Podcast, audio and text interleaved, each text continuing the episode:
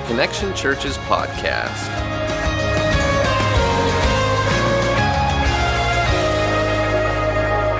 Good morning, church.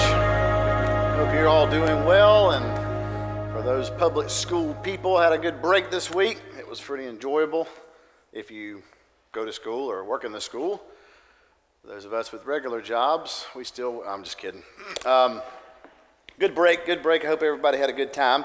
Um, today we're continuing on and uh, fin- actually finishing up this series on Unstoppable and um, finished up in the book of Acts. We've been talking a lot about the church and, uh, and some problems that they faced in this early church, ex- uh, experiencing church growth and, and all that sort of stuff. And we're going to be in Acts chapter 6, verses 1 through 7. I want you to go there, and uh, that's where we're going to finish this series up today.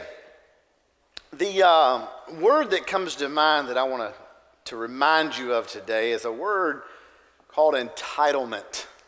Now, entitlement is a word that may bring about all kinds of different scenarios to your mind. And I think there's entitlement, those of us that we feel entitled to something. And then there's sometimes that we just um, get in a situation where we feel like, oh, this is pretty cool. I've never been here before. And the negative one of those is those that feel entitled. And I can pretty much pick out those who are entitled just by going through a parking lot. You might have that experience, or you may be the person I'm talking about. You know, the one that pulls up in the fire lane at Walmart and decides that's where God has told you to park that day. And all of us are going to look for the very narrow parking places on our own. Or you park on the grass when it says no parking on grass. You feel like that you should be able to park there because you feel entitled to do that. And I don't like entitlement, but there are times when God reminds me that I feel it sometimes too. And, you know, I might in my mind think, God, I can't believe that person's doing that. And then I find myself in that situation looking around going, well, nobody else is here. I might as well do this, you know, and, and God points that out to me from time to time and says, you know, you're just as bad as that person. But I, I have this experience from time to time. I had this experience a few weeks ago dropping my daughter off at school and right here at Statesboro High, and I'm in the, there are two lanes that come up through right in front of the main doors up here. And these lines are supposed to be moving. You get up there, you drop off, everybody's in a hurry. And I'm sitting there behind a few vehicles and the line's not moving. I've been sitting there for like, you know, 11 seconds longer than I should have. I'm getting a little irritated and I'm waiting and waiting and waiting. And I see these people getting in the left lane and going around. And I get up there and I look and this car is empty. Someone has had the nerve to drop their kid off, get out of their car and walk inside and leave their car in the drive through lane, right? And I'm thinking, who in the world is this? And it has no great ending. It wasn't like the president or the mayor or, or my wife or anybody like that. It was, it was nobody that I knew, but I was just wondering why, who gave you permission to do this, to stop right here? It's entitlement. And we run into those things. And, and the other meaning of that is just when we feel like, man, this is really cool. Last week at homecoming for Georgia Southern, great, great evening. And, and I'm not one that usually goes to the Georgia Southern games, even being an alum.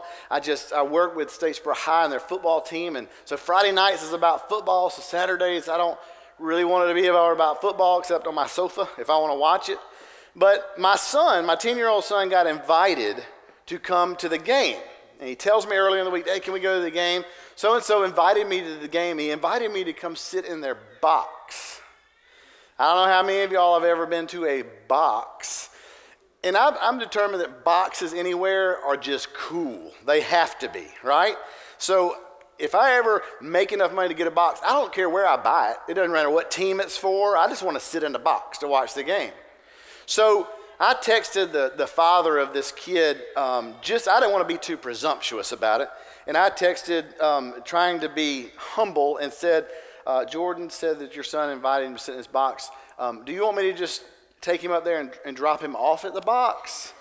And, and he can just stay with y'all? He said, No, man, you come on, all of y'all come on. I was like, Okay, uh, I guess we will.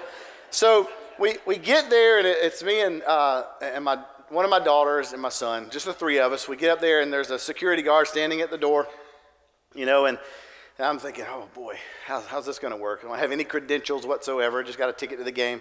So I go up to her and uh, she said, Can I help you? I said, Yeah, so and so invited us into the box uh, to sit with them tonight. She goes, Well, I don't, I don't have a, a list, a guest list yet because they're not here. I said, Okay. Um, I said, Well, we, I, we're fine just to stand out here in the hot sun and, uh, and wait if that, that's okay. And, and she goes, Well, um, well, y'all just go on in. So we go into this box and no one is there, right? But it's all set up. There's food trays everywhere. There's beverage everywhere. There's this comfortable sofa, these cushioned seats. And we're standing there, and my daughter, she's like, I don't know, this is kind of awkward. I don't know if we should be in here. I was like, oh, enjoy yourself. Let's just relax, you know, just kind of hang out for a minute. So I discovered that there are four different families who own this box together, three of which I know. Guess which family was first to arrive? Yeah, the family I had no idea who, it, who they were. So this lady walks in and, and, and she has this look on her face, and, and I was reading her mind uh, because of my ESPN, and I was looking into her mind, and she, in her mind it was like, "Why are, are, you in our box?" and "Who are you?" And so I dropped, uh, you know, several names, every, you know, and you know, Dr. Keel, all of them. Everybody was just like, uh, "I know everybody," and they invited me here, and they finally got okay, and we enjoyed this time, and it was so awesome to sit there and look at the people out there that were fanning themselves. Remember how hot it was last week if you were there? And it was like, you know, a, a muggy 72 in this box. And, and it was um, just glasses right there and like right on the other side of these hot people. And I was like, man, this is kind of cool. So I'd open the glass and let a little air go out and, you know, shut it back real quick. And uh, no, I didn't do that.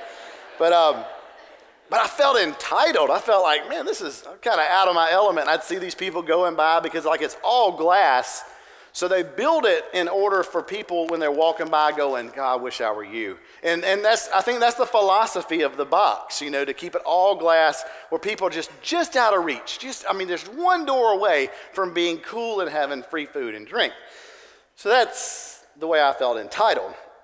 And that's kind of what this story does and what we feel like even in church sometimes. And over the past few weeks, we've talked about a couple of different ways that Satan was trying to get the church off track.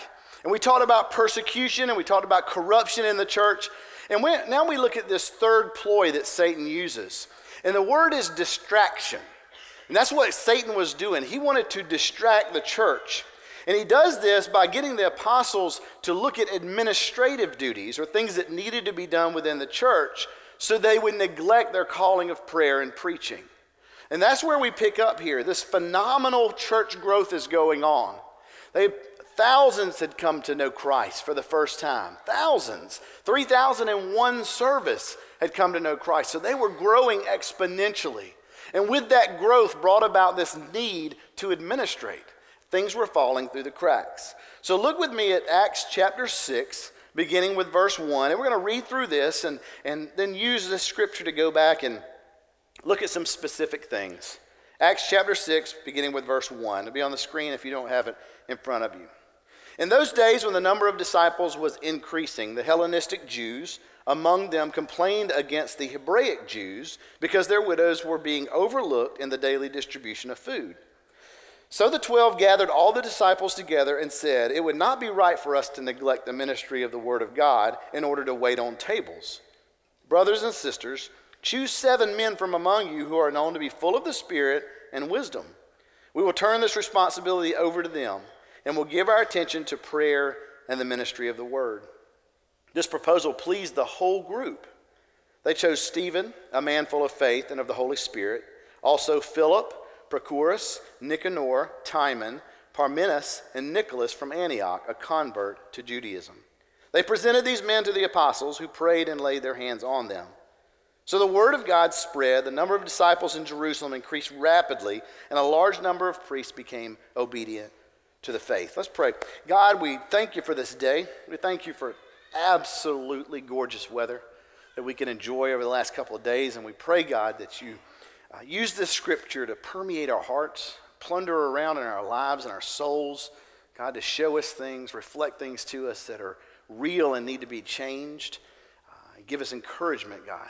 where we need encouragement today. And we pray this in your son's name. Amen. If you've been involved in traditional church over the years, you've probably heard this text taught at least once a year. I know in being involved in traditional churches, I heard it at least once a year, and it's really always around deacon ordination. The deacon ordination night. And I always remember growing up in church, I was always excited about this night because there probably wouldn't be a long message. You know, I was like, oh gosh, I don't to hear the preacher tonight. But we have to wait on all these dudes to walk down and lay their nasty hands on some dude's head and whisper something in his ear. I never really understood that until it happened to me, and it was really an awesome experience of setting apart for ministry and all that. But that's what this text is used for a lot of times in deacon ordination or ordination for the ministry and all those types of things. And there's a lot of debate whether that is even a, a true thing or not, whether this was a text about deacons or not. That's not important, not important at all, but that's the way it is used traditionally over time.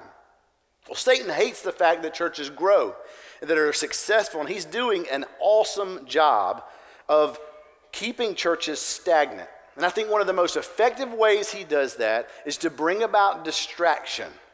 And he doesn't bring about distraction from the outside because we can th- see things that affect us from the outside, um, whatever it is, the media and, and all kind of stuff that comes against churches, and we can stand up against it, and we can preach against it, and we can yell back and pray about it and do all those things. But what Satan does to distract the church most effectively, he does it from within. He goes from the inside and he uses us.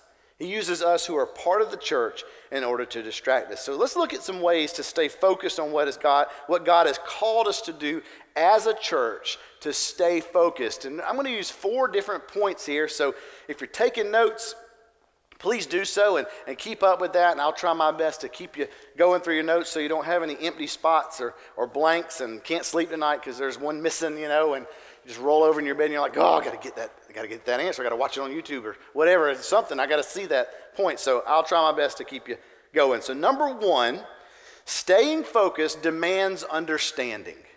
Staying focused demands understanding. And all four points are going to start with staying focused. So you can actually put that right above Roman number one, dot, dot, dot, and then fill in the blank. See, I'm helping you out. Help a brother out. Verse one. In those days, when the number of disciples was increasing, the Hellenistic Jews among them complained against the Hebraic Jews because their widows were being overlooked in the daily distribution of food.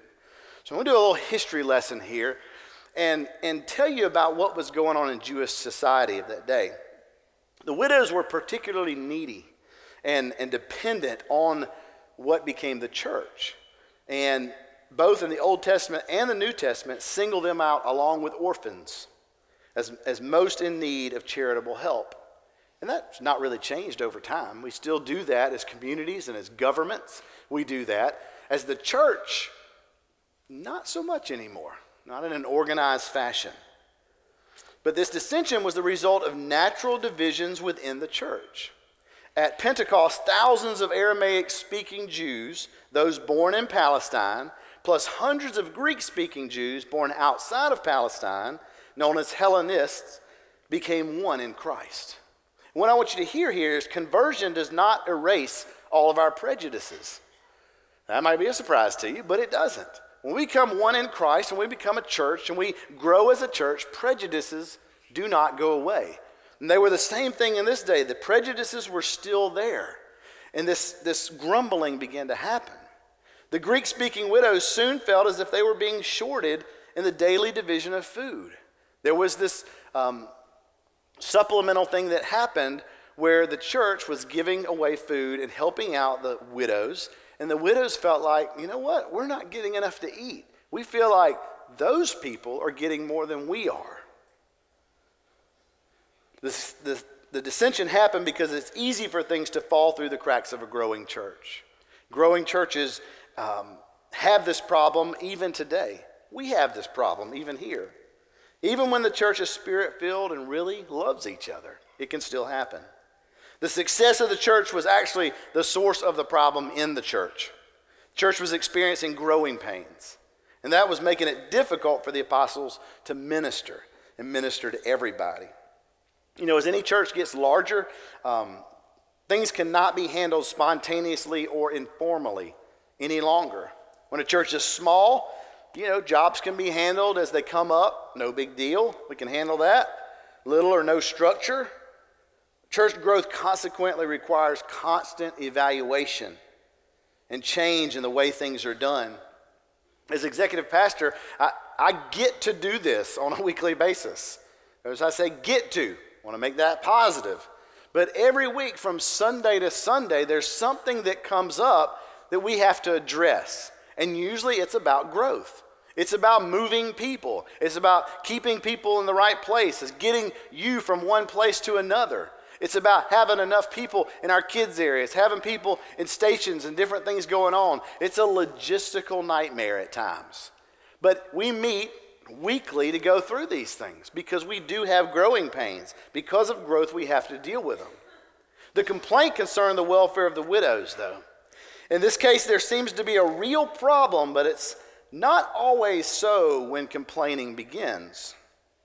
You see, the word translated complaint here is an unpleasant word. Using the Greek translation of the Old Testament for the murmuring that the Jews had against Moses in the wilderness. So the Israelites are wandering around with Moses. He's leading them as best he can with what God has given him fire by night, a cloud by day. God has given them just enough food with the manna from heaven. They're experiencing all these miracles, but no matter what God gave to them and whatever growth He sh- showed for them in their faith, they still murmured. They murmured, they complained. You know, the scripture says when two or more are gathered in His name, God's going to show up. And we use that for prayer. My take on that is when two or more are gathered, somebody's going to complain, right? That's my translation. It comes from Indecisive 2 3. So, that's a book. You'll never find it in your Bible. I'll show you where it is. But regardless, murmuring is always wrong. It's always wrong. These Greek speaking Christians began to complain, but they did not complain to those in authority, those responsible. They simply complained among themselves. When you complain to other people who are perhaps involved but who are not in a position to do anything, that is murmuring. You're just murmuring. You're just complaining about something that's not going your way. I wonder how many churches have been destroyed by a spirit of murmuring. Now, I know that none of us do that in here, so we're talking about other churches today, right? Because none of us complain about things. Everything's so wonderful in so many ways, even in our homes and our businesses. It's wonderful. So we'll just take that for what it is today. But God may be working in marvelous ways. Souls are being saved. People are going from death to life. And then you realize, you know what? I don't feel really appreciated today. I think I'm going to murmur. I think I'm going to complain about something today. And that's how it begins. You know, we have people who, who maybe move in our community or, or they decide to start coming to Connection Church. And we like to ask them, you know, what church were you in before if they attended another church?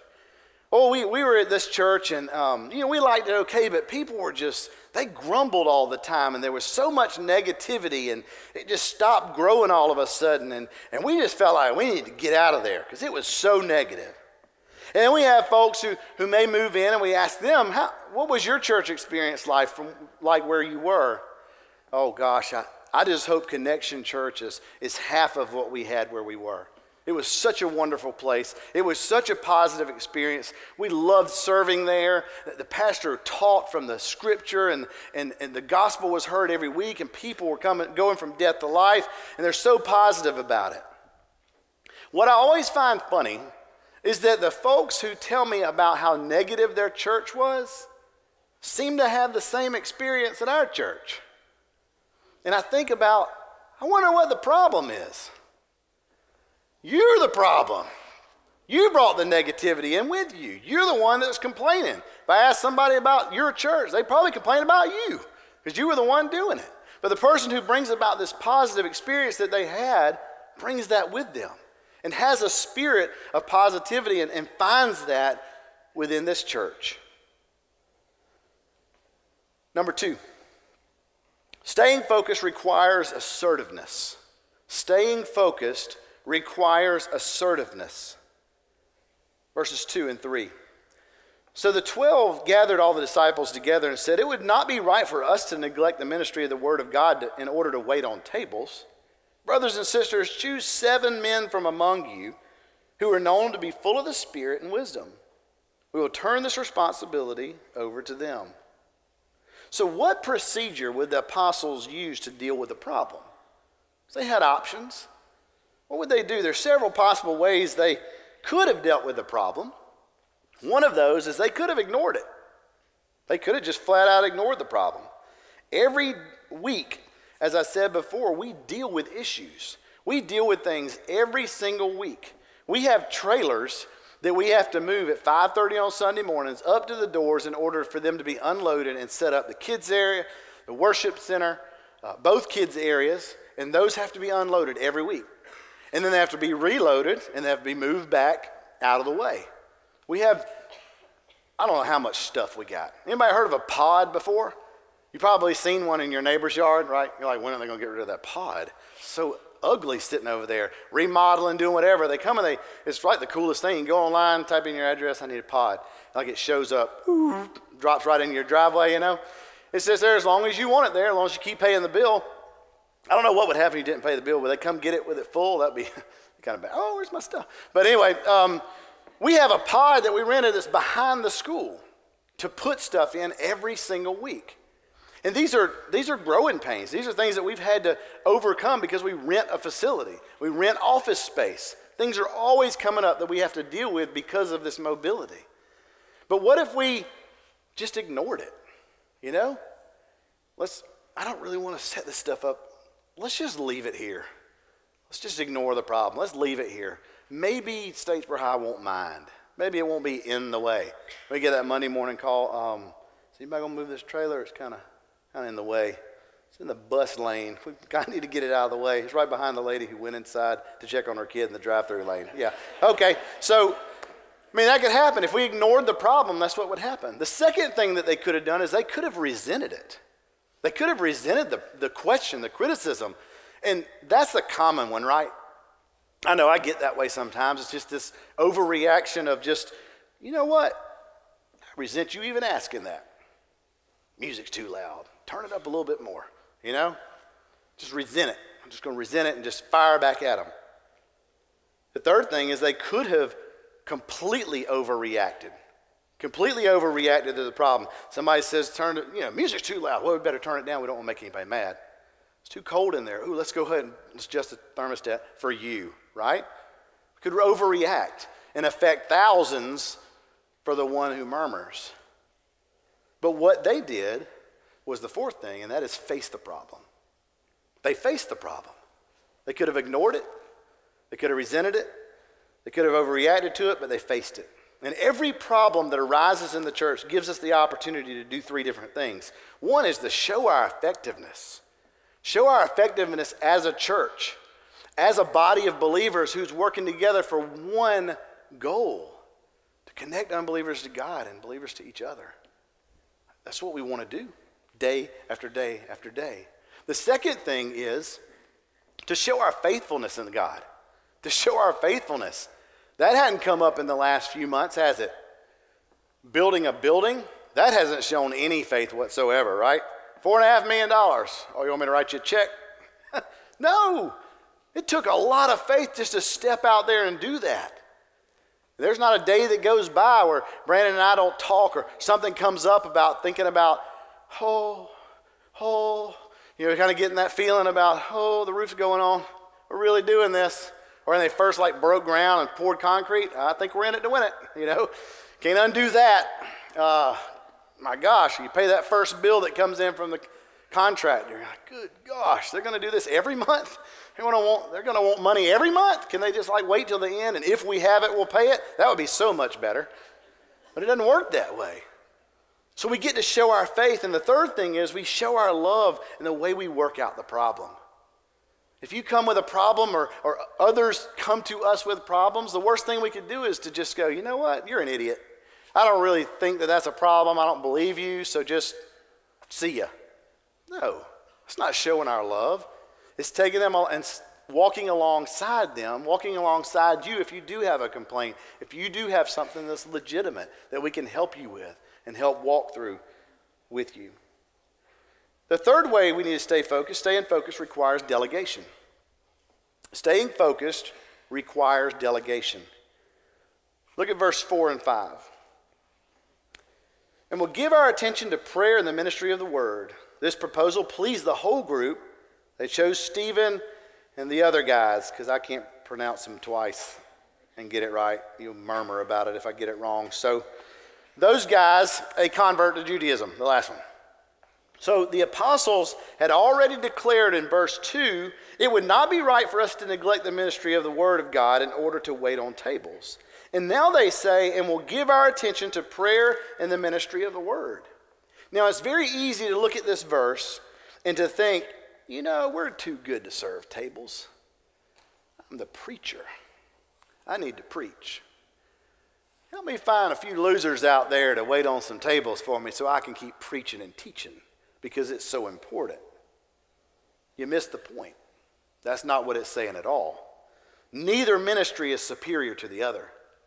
Both are Christian ministries, ways of serving God and His people, and both require spiritual people to do them. We all do a great disservice when we refer to the pastorate as the ministry. The pastorate is a ministry. There are so many ministries that God has in store for each one of us, and we're all called to a ministry of some sort. I can remember in 13 years of youth ministry, it happened so often. So, when you're going to be a preacher, in other words, you're not really a real minister yet you're kind of growing up into it because you're just a youth minister. I wanted to say, well, you're not a real banker. You're not a real dad. That would be my murmuring coming up, just to give you a good example of it. But it offended me because all Christians are called to serve. But I think in church history, especially in the West, we have done such a disservice of putting so much on the pastor. He'll do it. He's got it. Staff will get it. They got it. See you next Sunday. But this morning during our prayer time, I, God spoke to me with this definition of serving. The definition that I heard from him was it's an interruption of my own priorities. Serving is an interruption of my own priorities. And don't write that as an interruption of his priorities in your notes.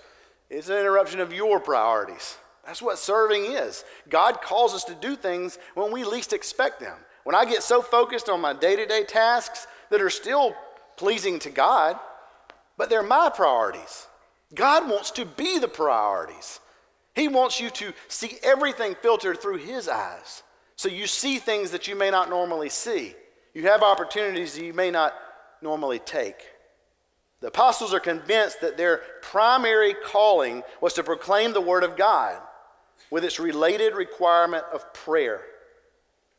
Instead of trying to attach blame to anyone, they delegate responsibility. In verse 3, brothers and sisters, choose seven men from among you who are known to be full of the Spirit and wisdom. We'll turn this responsibility over to them. There's no hint that the apostles regarded this work as inferior or beneath their dignity. It's entirely a question of calling. I want to pause to say something real quick that we have an awesome pastor. We agree with that? Brandon Williams is an awesome pastor. Absolutely. And the reason I say that is I've watched him through the years as he, um, he felt the calling of God to start this church with seven people with his last name who came together and uh, believed in him and wanted him to eat and feed his family and, and started this. That's not an easy task, it's not an easy step to take. And, and, and if you don't know Brandon personally, his heart is that everybody gets it. He wants everybody to get it. He wants everybody to have that aha moment of, oh, that's what it means for me. That's what God is saying to me. And he wants that so passionately that sometimes that can be overwhelming. But When it was seven, when it was 14, when it was 25, when it was 100, that was doable. It was very doable for him to reach out and have those meetings and sit with everybody that wanted to sit with him. But that's not very doable today if you look around, right? Not enough hours in the day, not enough days in the week for each one of us to have a meeting with the pastor. So, just as it happened here, his vision to begin this and, and to do what he has done here and what God has done through him is to disseminate and to delegate what needed to be done. Because it's always about smaller groups. Jesus showed us that. He worked with the 12, but he was close to two or three. And that's the format that we use today. When we think of their recommendation, we're reminded of an Old Testament incident. Look with, with me, it's going to be on the screen, Exodus chapter 18. Great story that uh, was really the first time people were sort of set apart. Exodus chapter 18, beginning with verse 9.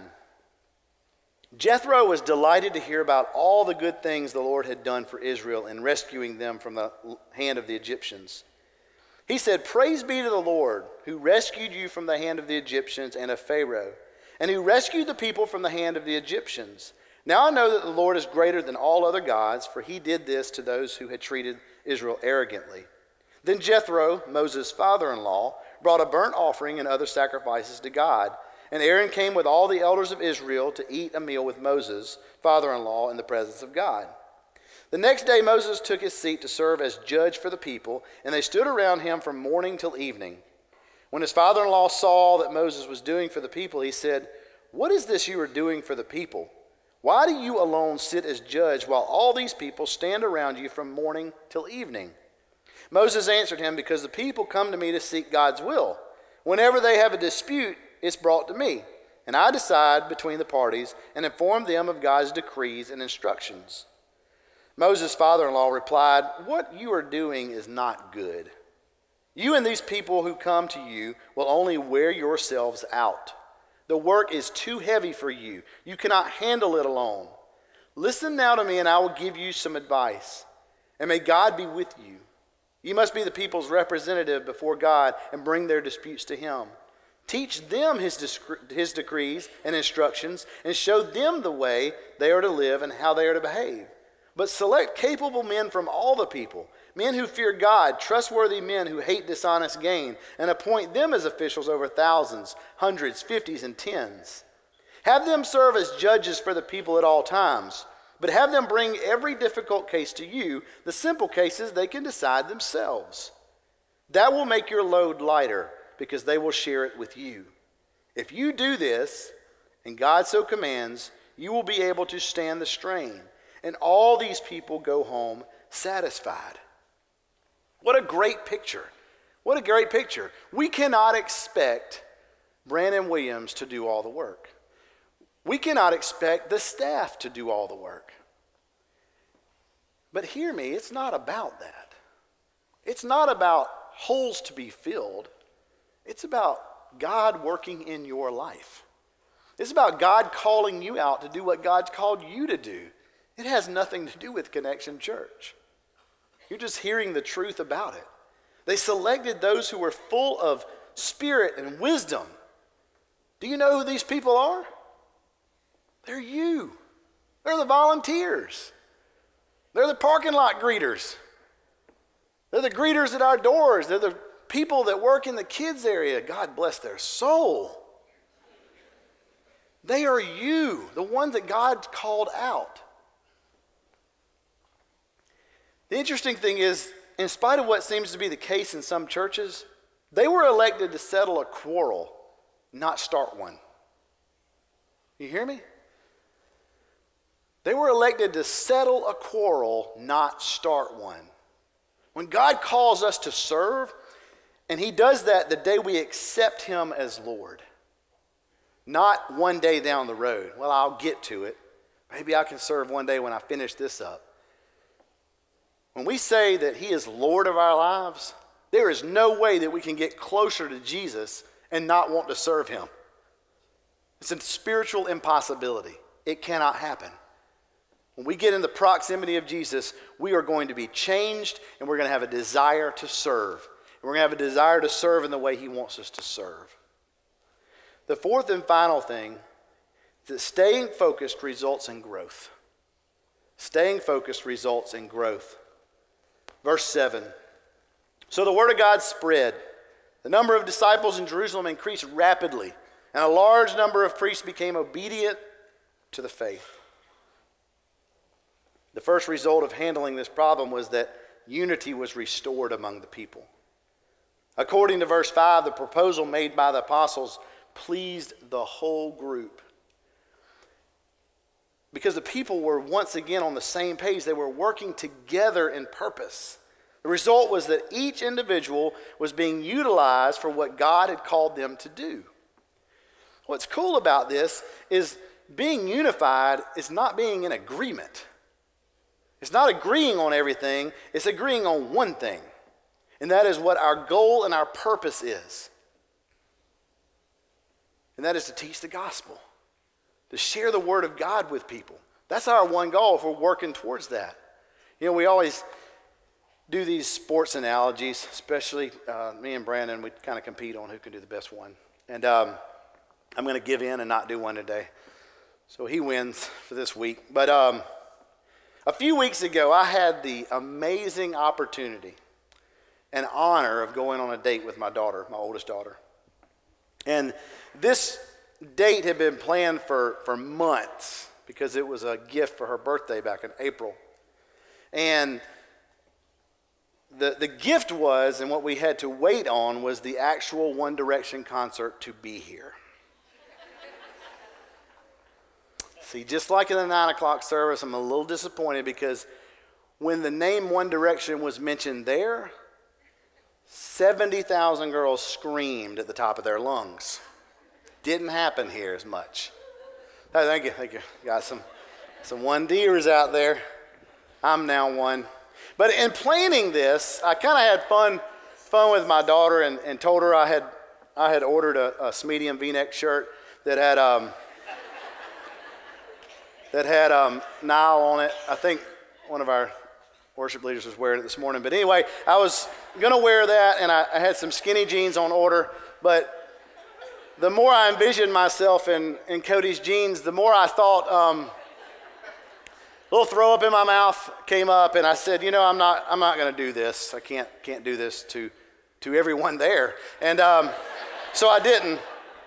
But we went, we went on this, and I was so, um, I, I, I, don't go to concerts very much. The last two concerts I went to were two Allman Brothers concerts that you don't have to buy your own pot at. I might, you know, holy cow, I've never seen older people smoke weed. It was, it was weird. Anyway, so we get there, and this is at the Georgia Dome. There was no weed at the One Direction concert that I saw. You know, an eight-year-old little girl, that would have been really, really weird. But um, there were about 100 other dads there out of the 70,000 uh, people, and we would give the nod as we go by and see each other. And that meant you too? Yeah, me too. And um, you, you know, you're an awesome dad. Yes, I am. You too. That sort of thing. Other weird things happen at that concert, like, you know, when you go to the restroom and minding your own business and doing your own business, and a group of girls decides to come in because theirs is so full. You know, that's an awkward moment. Um, that usually results in arrest, but I guess it's okay at a One Direction concert. So, wanted to get out of there as quickly as possible. And sitting there and, and waiting on it to start, this, this, this guy comes and sits down behind us. And um, he was so excited about the concert and, um, and kind of giddy, you know, and, and really excited. And, and he was 30 years old, probably, which was awkward and weird all at the same time. And he knew every word of every song um, and had a nice voice. Um, will probably lead worship in a couple weeks for us if I can find him. But um, that was impressive. But what was re- really stood out to me a lot was how everybody was focused on one thing, and that was getting, you know, not a play on words, but one direction. Right? You catch that little pun there? They were going in one direction, and that was focused on them coming out and, and having this concert. And it was really, really cool. But what I did notice that all these girls um, and, and the guy behind us were, were diverse in their own ways because they wanted to be noticed. Because in their minds, they thought that when um, Niall came on the screen, he was actually singing to them. The girl behind me was crying during a song. I mean, visibly shaking. Like, I thought, is she okay? Do I need to, you know? And I just turned around one time and watched the crowd. It was much more entertaining.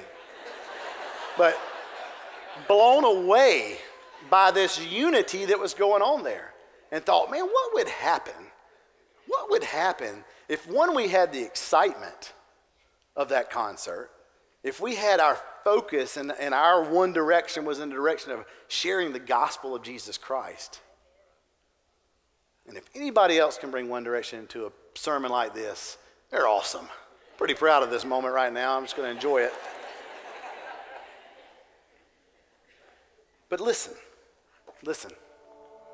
Connection Church does not need you. Hear me now. Connection Church does not need you. God wants you. God wants you in a place of service. It's not what we need, it's what God wants for you. What He wants for you. We don't need positions filled here. We want something for you, not something from you. You hear it all the time, and we preach it over and over and over because we mean it and we believe it.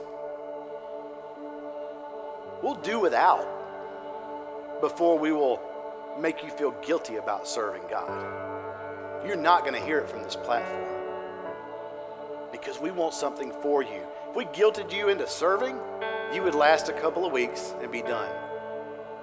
But if you come into a relationship with Jesus Christ and He changes your life, you won't be able to help serving. You will look for those opportunities. God wants to be the interruption in your priorities. He wants to be your priorities. You serving God is much bigger than an hour and a half on Sunday. So much bigger. It's about sharing the gospel to a classmate. It's about taking a colleague's, uh, taking time in work and listening to a colleague share about troubles at home with their family or their kids, and you being able to listen to them. It's about picking up that piece of trash instead of stepping over it. It's about paying for somebody else's lunch besides your own. It's about not trying to get to the front of the line, but making sure someone else gets to the front of the line. It's time for each of us to get over our entitlement issues and do what God's called us to do. The text says, then. That's when there was a restored sense of unity and involvement by everyone in the ministry. Then the word of God spread, and the number of disciples multiplied greatly. The two words spread and multiplied, they were in the imperfect tense, which means it was continuous. It continued to spread and to multiply. A common story that some of you probably remember from the book of Luke, same author here. He tells of a story when Jesus is, comes down to the beach and the crowds are gathering around, around him to teach. And it's so crowded, they get up on the edge of the beach and he tells Peter, Let me get in your boat. I'm going to get in your boat with you. Why don't you push out a little bit from the shore so we can give them more room? They needed to make room. And then, after he finishes teaching, Peter's been fishing all night. He was the professional fisherman. He knew what he was doing. He's like, I got this. And Jesus has the nerve to look at Peter and go, Why don't you throw your nets on the other side of the boat? He's like, You're just the preacher. Stop meddling in my business. I got this. I'm the fisherman here. I got it. And he throws this little complaint out, but then he must have heard something differently. Because what he says to Jesus is so powerful. He says, Because you say so, I will. Simple little words. Because you say so, I will. I'll do that. As you know, the rest of the story throws the nets out. They fill up two boats and they both begin to sink. I think Jesus knew what he was doing. And He knows what He's doing in your life as well. And I want you to be able to say that today. Because you say so, I will, because God's calling each one of us. And at 9 o'clock, we had someone go from death to life and, and accept Christ for the first time, which is an awesome, awesome thing. And I want to give you that opportunity today. A room this size, there's no doubt that God is speaking to someone who needs to take that next step and say, you know what? I want to follow you. I want to follow you and I want to be able to face these things that I need to face. I need to take my next step and come into relationship with you, God. And we want you to have that opportunity. If you've been here for more than one week, you know how we do it. We don't close our eyes and raise our hands about halfway up because we're scared. We do it boldly because Jesus said, If you confess me before men, I'll confess you before my Father in heaven. And I believe that scripture. I believe it wholeheartedly. But it takes courage. It takes a lot of courage. We sang two songs a while ago You Make Me Brave and Stand. And God's calling you right now that He says, I'll make you brave.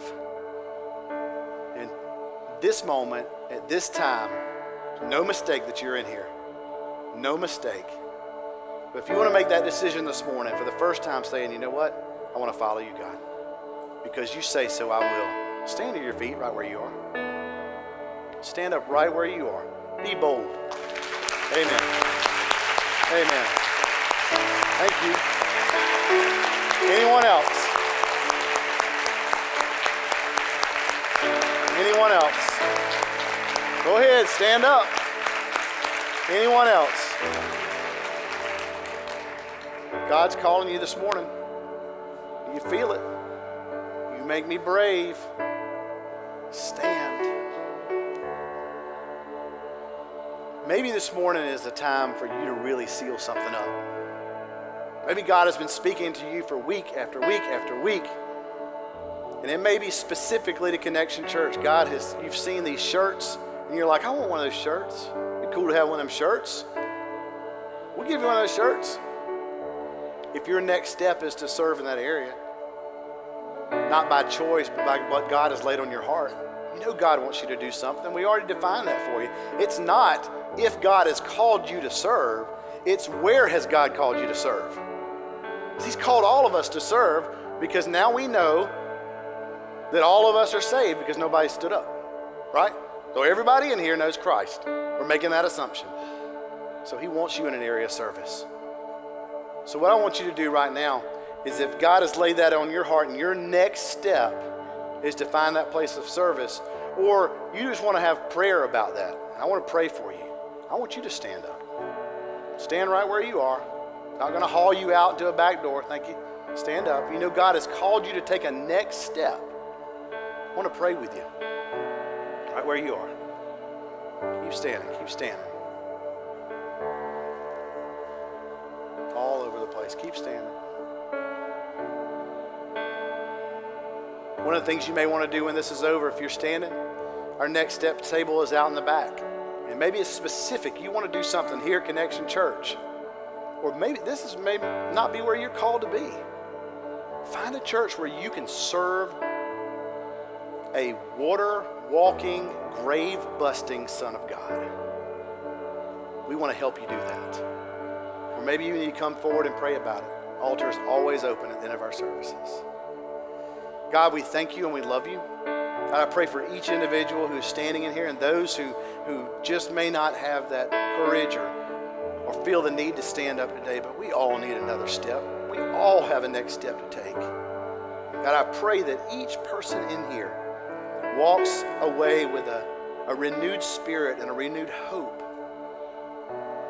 And God, we know that you don't promise us clarity because that would make it easy. But you do ask us to trust you. And God, I pray that we will trust you and what we are hearing in our hearts. And if we don't know if it's your voice, that we will reach out to those around us that we respect and know has a relationship with you to ask those questions. God, we thank you. We love you. And it's in your son's name we pray.